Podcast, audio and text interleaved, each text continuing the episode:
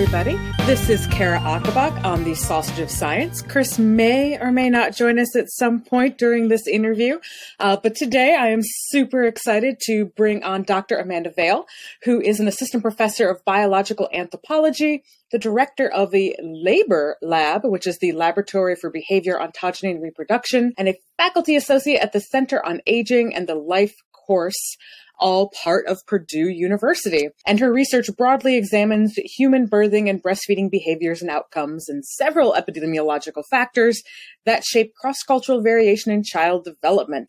Uh, and she currently has field research projects in Mexico and Peru and has a new paper out with Karen Kramer and Eric Otarola Castillo on household conditions that modulate associations between cesarean delivery and childhood growth. So I'm going to go ahead and bring on Dr. Amanda Veile. Hello, that was the fastest like onboarding of someone through the system I've ever seen. Really? Yeah, usually there's this like long stretch of can they hear us? Can they see us? And back and forth. You just popped up and we're there. Awesome. Hi, Amanda. How are you? Fine. How are you?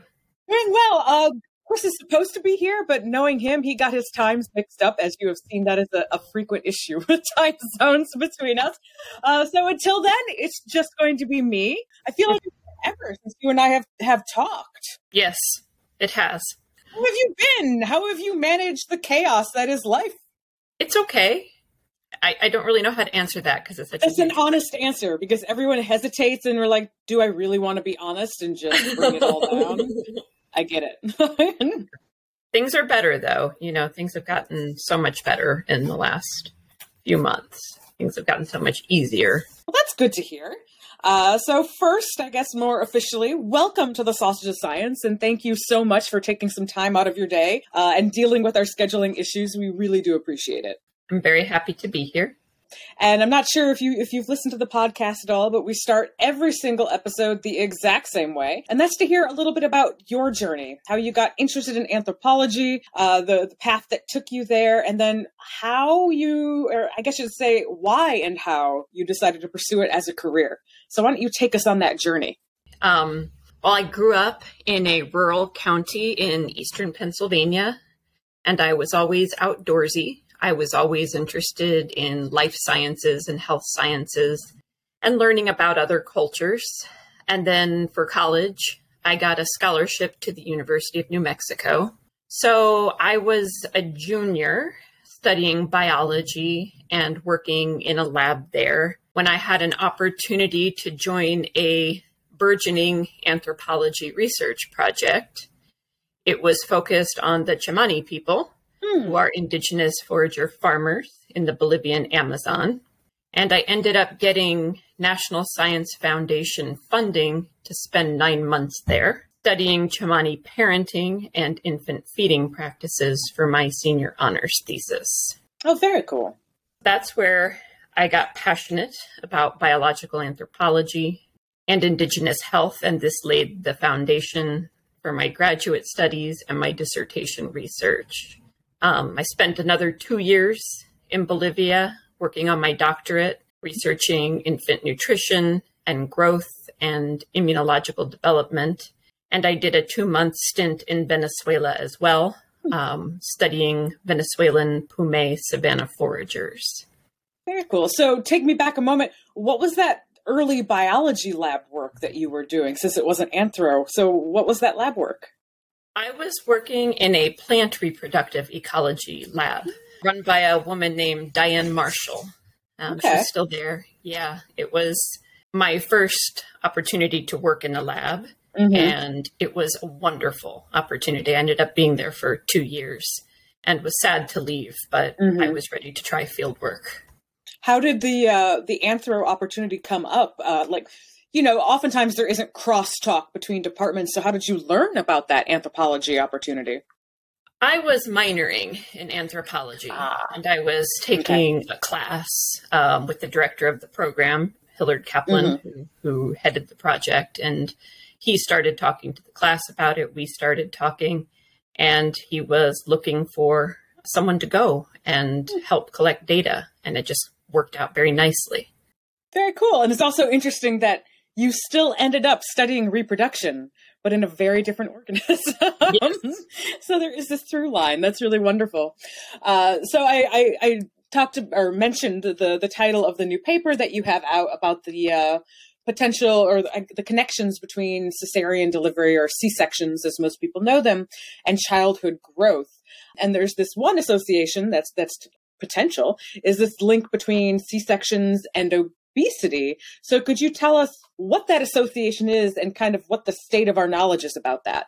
It is really complicated. I had to think a lot about how to boil it down into something that isn't a paper. But basically, we know that cesarean delivery is evolutionarily novel. And we know that it is often associated with modest but significant increases in childhood obesity in well controlled population studies. Mm-hmm. And it may occur because of alterations in the maturation of the infant gut microbiome, mm-hmm. which, of course, is composed of bacterial communities that assist with host digestion and nutrient synthesis and immune protection. However, epidemiologic associations between cesarean delivery and obesity don't always show up because mm-hmm. they're multifactorial. And there's maternal and gestational characteristics like obesity and smoking and stress hormones. There's infant care and feeding behaviors, and there's perinatal antibiotics. All of this also affects the infant gut microbiome, and all of this varies by birth mode. So, teasing yeah. out one particular factor has been um, a challenge and a huge debate. But in general, what we know is that vaginal delivery, breastfeeding, and absent or no ant- or minimal antibiotics mm. lead to normal, healthy gut microbiome assembly. Cesarean delivery, formula feeding, and antibiotics lead to abnormal maturation. And this renders children susceptible to obesity through um, alterations in adiposity and mm-hmm. energy metabolism.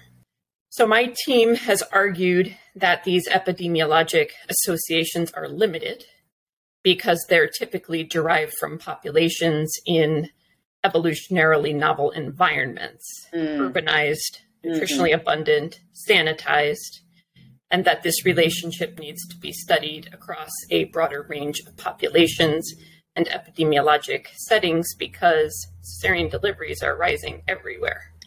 So, I, I guess a follow up question to that is I, I, know some places have started instituting almost a, a microbiome inoculation for C section babies, where they will take a swab of, uh, of mom, usually from vaginal secretions, and then swab baby skin.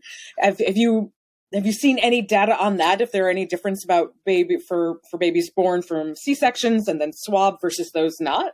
Yeah, it does create a difference, and the difference does persist.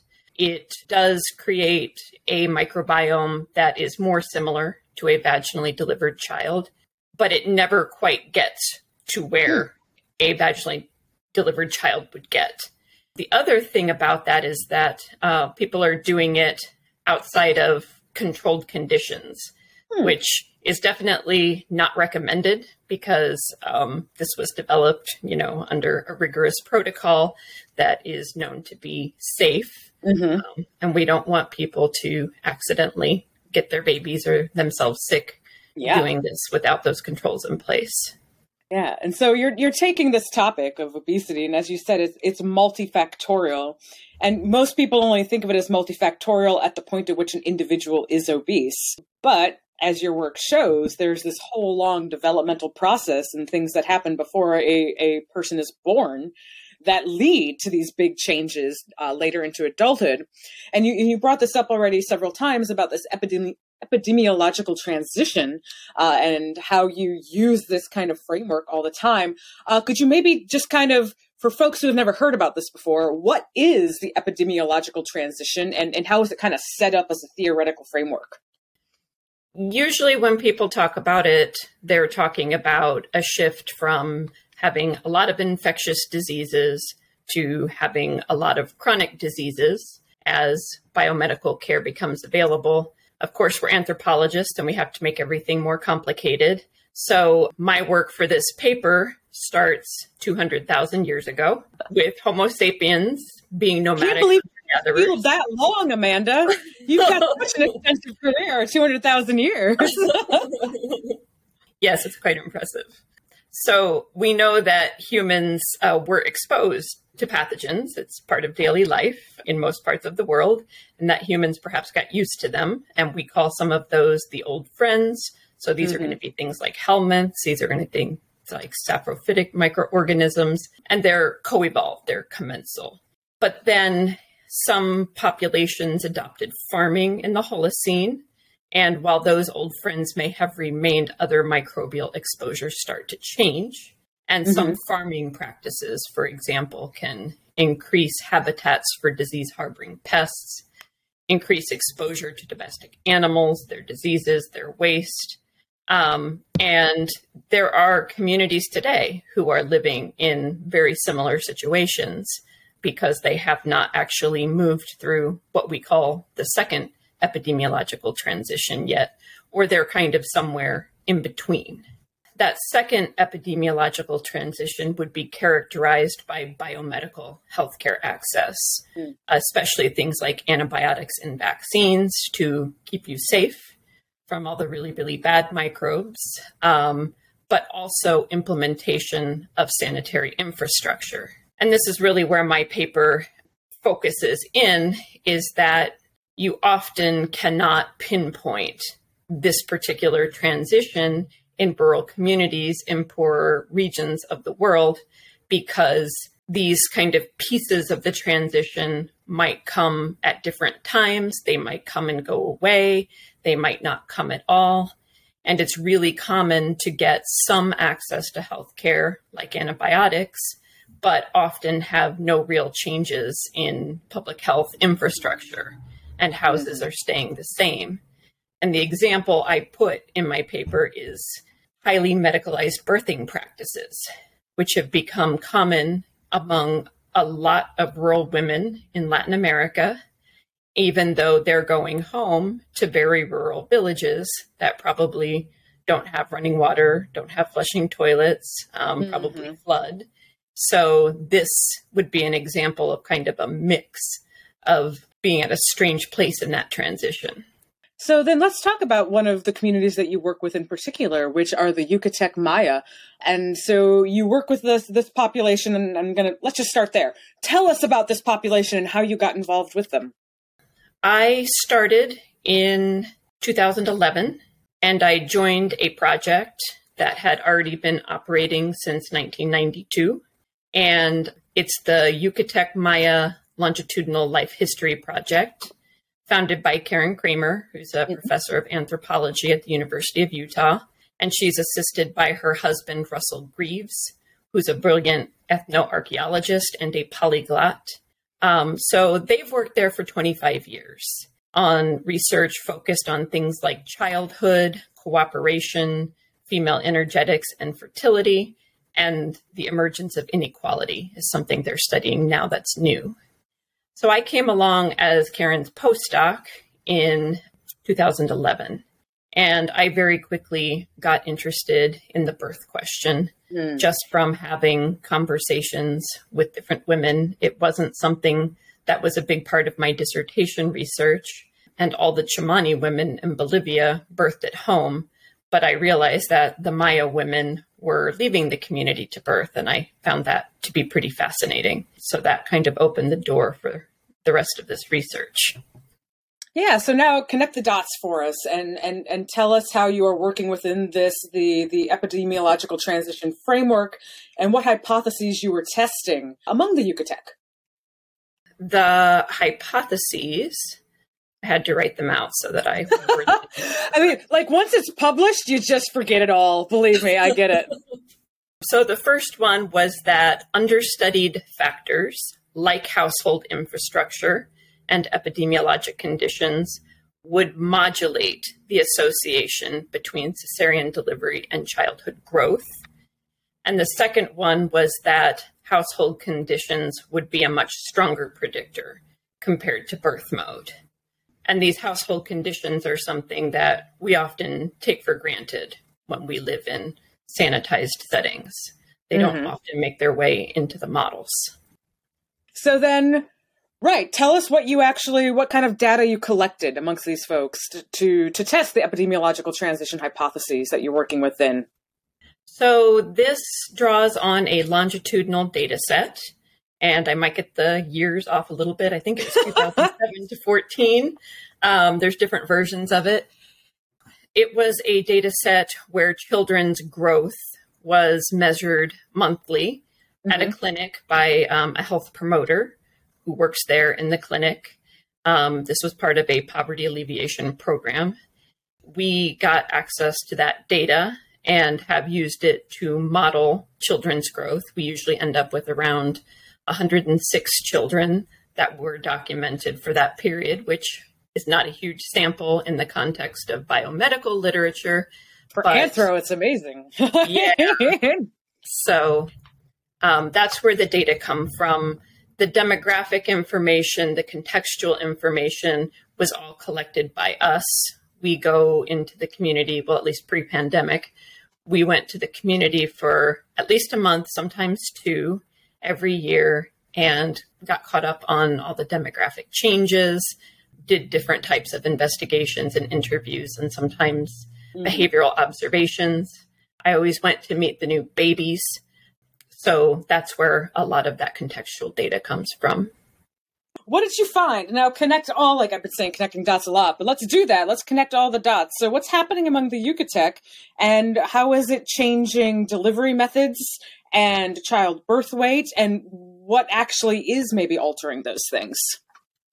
There's a whole lot that's been going on there since 1992 the most general is that when Karen started her work, there was no paved road into the community hmm. and there was no vehicles.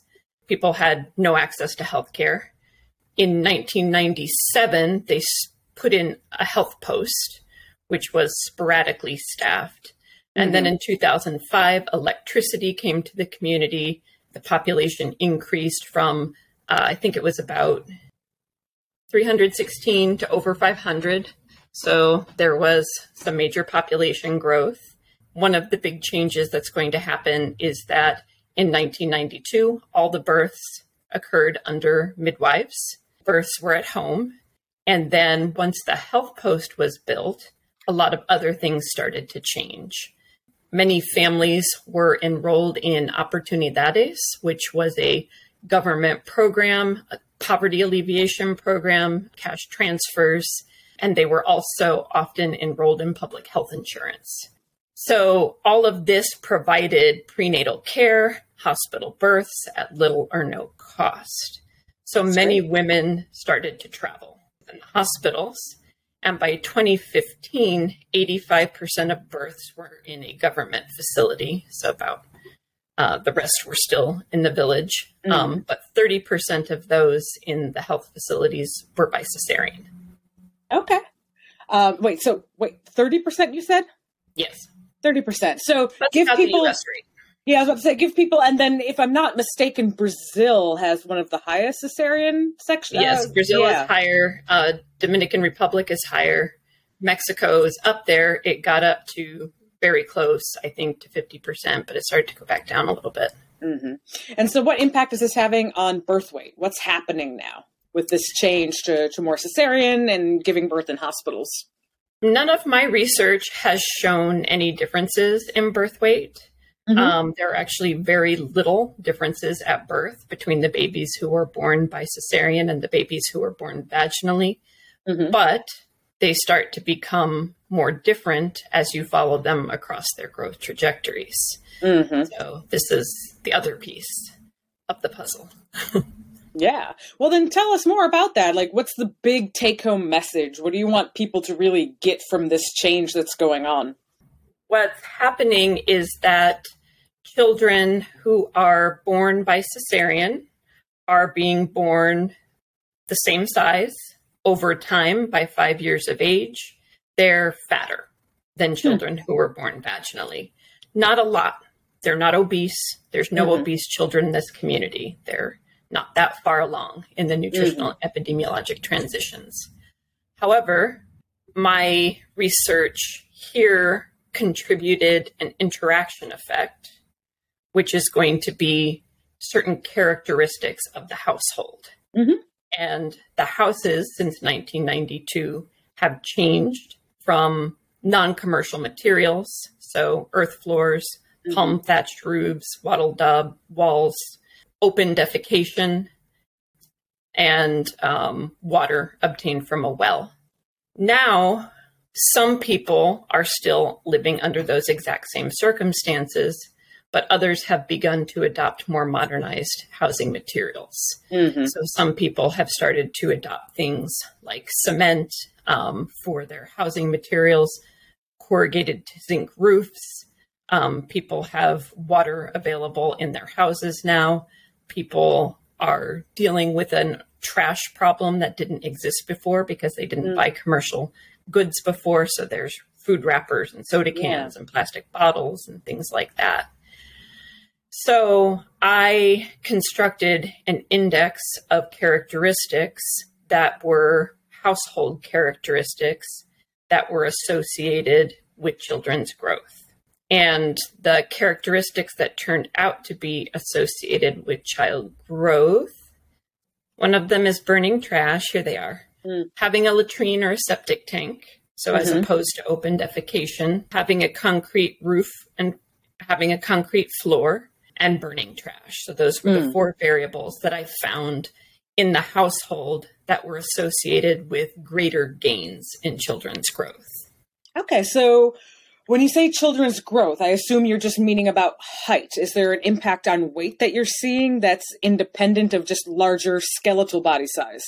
Yes, we modeled height, we modeled weight, and we modeled BMI. Mm-hmm. Um, and the variables that we selected had a positive association with at least two of them, mm-hmm. most with three.